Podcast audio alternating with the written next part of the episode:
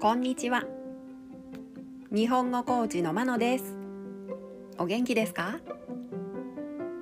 このポッドキャストでは日本語のいろいろな表現を紹介します。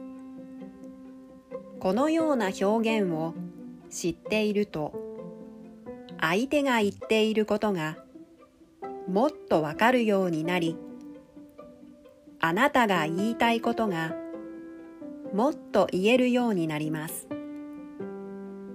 今週は物の数え方を紹介します。日本語では物の数を言うときに数字の後に数えるものの種類を表す言葉をつけます。今日は回を紹介します。繰り返し行うことを数えるときに使います。では1から10まで数えてみましょう。1 1回。2 2回。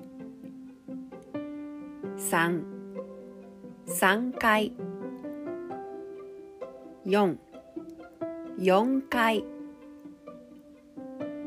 5 5回6 6回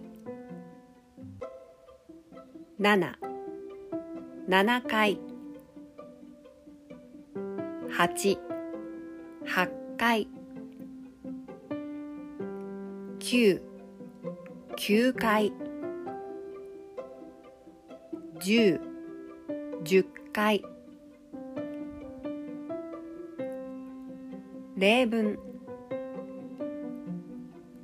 この日本語コースは9月から12月まで全部で10回のレッスンがあります。